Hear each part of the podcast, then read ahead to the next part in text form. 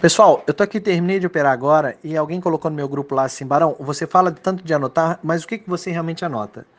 Eu tenho uma planilha que eu criei simplesinha no Excel, não adianta você me pedir que eu não vou te mandar, eu não tenho esse esse tempo para ficar mandando para quem precisa. Não tem como disponibilizar ela, mas é muito simples. Você pega, abre no Excel, cria várias colunas e aí você coloca lá o que eu anoto aqui. Não necessariamente você tem que anotar o que eu faço. Você tem que entender que eu sou meio paranoico. Agora, anotar é necessário para que você tenha o gráfico de si próprio. Se você não sabe ler o seu comportamento, o fluxo de caixa da sua empresa, do seu negócio, você não tem registro algum, você então não sabe porra nenhuma do que está fazendo no mercado, não sabe nem por que está perdendo. Quando você entende, compreende, lê o seu seu comportamento, seus erros, você tem a maneira fácil de ajustar aonde você está perdendo, onde é você está errando, ok? Então vamos lá. Primeira coluna é a data, segunda coluna é a hora, terceira coluna o time que eu operei. Eu operei hoje nos dois minutos. O motivo que eu entrei, se era um martelo, uma chute star, um harami, um engolfo, é, uma pinça, qual foi o motivo que me levou a entrar a um rompimento? Eu não gosto de operar rompimento, mas se eu, se eu operar ele, eu anoto aqui. Na outra coluna, se, se tinha tendência ou não. É, na outra coluna, qual tipo de operação, comprado ou vendido. Na outra coluna, o ponto de entrada. Nesse caso aqui, eu entrei no 84,5 comprado no dólar hoje.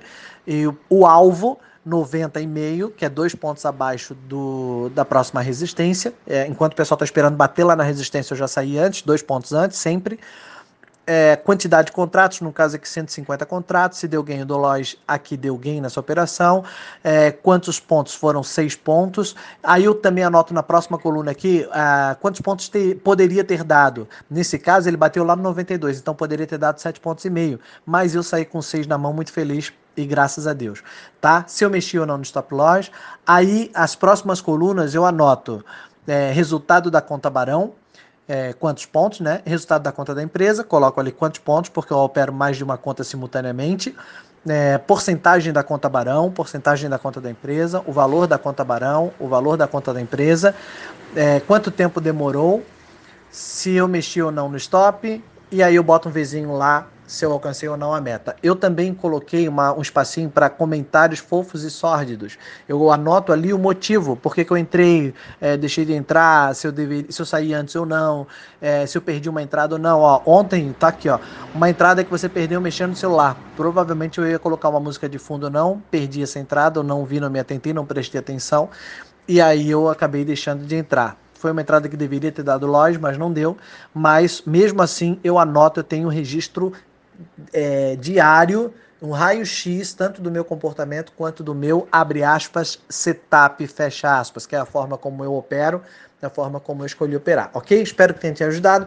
Cria essa planilha aí. Eu também tenho meus quadros na parede, onde eu anoto resultados diários, semanais e, e semestrais e anuais. Eu tenho sete quadros onde eu anoto toda a pontuação, tanto do dia, da semana, eu faço relatório de tudo, tenho tudo à vista, tudo à mão para a hora que eu preciso. Isso não é paranoia, isso é organização. Se você não sabe aonde que você está errando, se você não anota, você nunca vai descobrir onde você está errando. É por esse motivo que você anota, porque daí você tem o gráfico de si mesmo e consegue ver o seu crescimento exponencial, ok?